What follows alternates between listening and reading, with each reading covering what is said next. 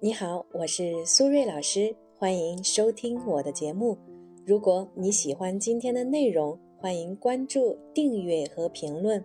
你们的支持是我继续创作最大的动力，谢谢大家。很多人在和异性接触的初期，感觉印象不错，有一定的好感，但是呢，心里又没有底，不确定这个人到底适不适合自己，导致呢想得多，做得少。很容易呢错失良缘，所以今天呢我们就来聊一聊，在男女认识的初期，如何有效的进行三观的碰撞。如果呢正在听节目的朋友对我们今天的话题感兴趣，也欢迎呢分享你的观点在评论区。如果你也遇到了一些心理或者情感方面的困惑，也欢迎呢添加我的微信 b h 苏瑞和我聊一聊。首先，一段持久、稳定而愉快的亲密关系，肯定呢是建立在三观相合的基础上。三观合得来呢，也是很多人在择偶阶段最看重的指标之一。但是呢，我们都知道，三观属于软性条件，不能量化，只能是在接触和了解的过程中，通过观察和分析来判断。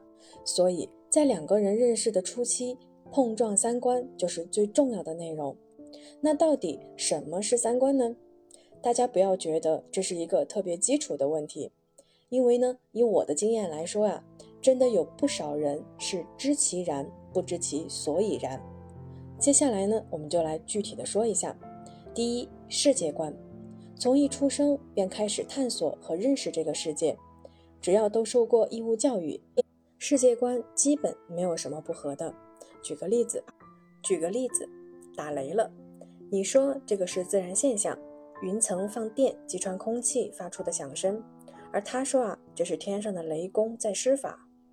第二，人生观，对世界有了认识之后，逐渐对自己也有了认识和思考，有自己想要追求的东西，想过的生活，并朝着自己的目标努力，这就是你的人生观。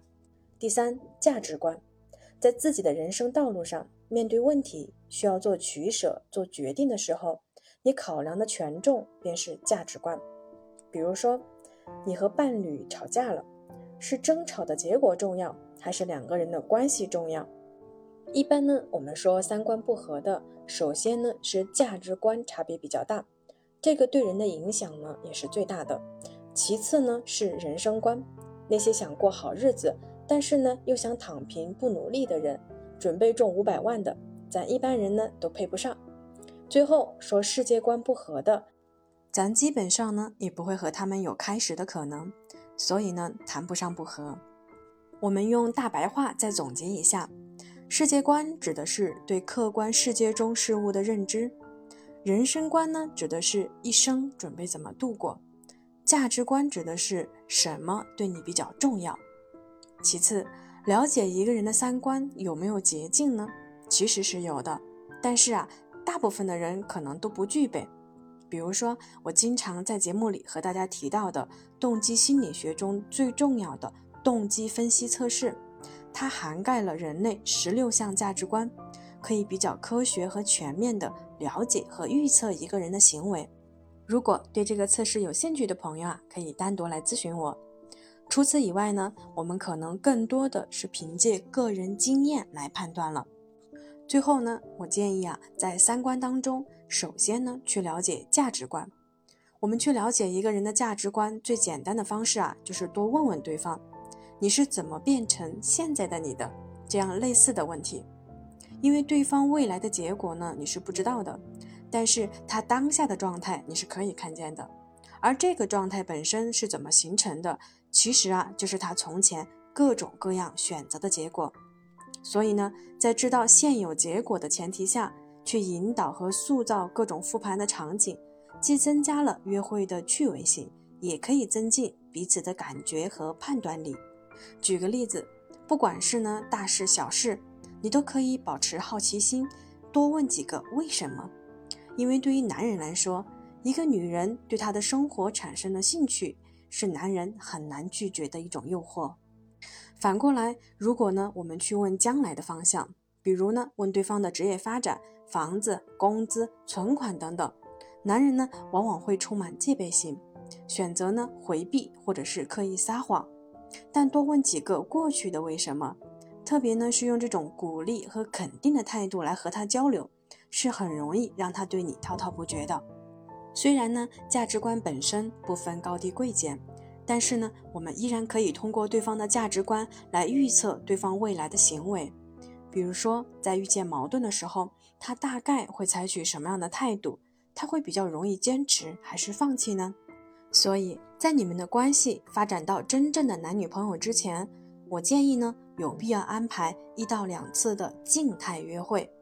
比如说，你们可以去喝茶或者是咖啡，去问问对方的过去，甚至呢，不需要问情感的话题。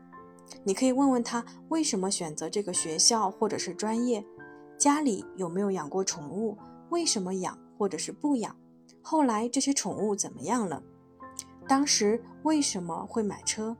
问他看不看小说，打不打游戏，平时呢是什么娱乐活动？这里呢重点提示一下，不是问他有多喜欢这个结果，而是问为什么会喜欢上这些娱乐活动的这个过程。总而言之啊，我们要做的是从了解过去的你来寻找你为什么会变成现在的你。当然，你也可以大胆地告诉他你的过去选择，你为什么变成当下的你。最后，我们来总结一下：三观之中呢，价值观是更容易帮我们来筛选一个人是否可以长期交往的一项指标。而了解一个人的价值观最好的方式，其实就是通过提问去了解他过去的选择。当你知道他是如何变成了现在的他，你就可以预测他未来会变成什么样的人。好了，时间差不多了，我们今天的节目就先到这里啦，感谢大家的收听，我们下期节目再见了，拜拜。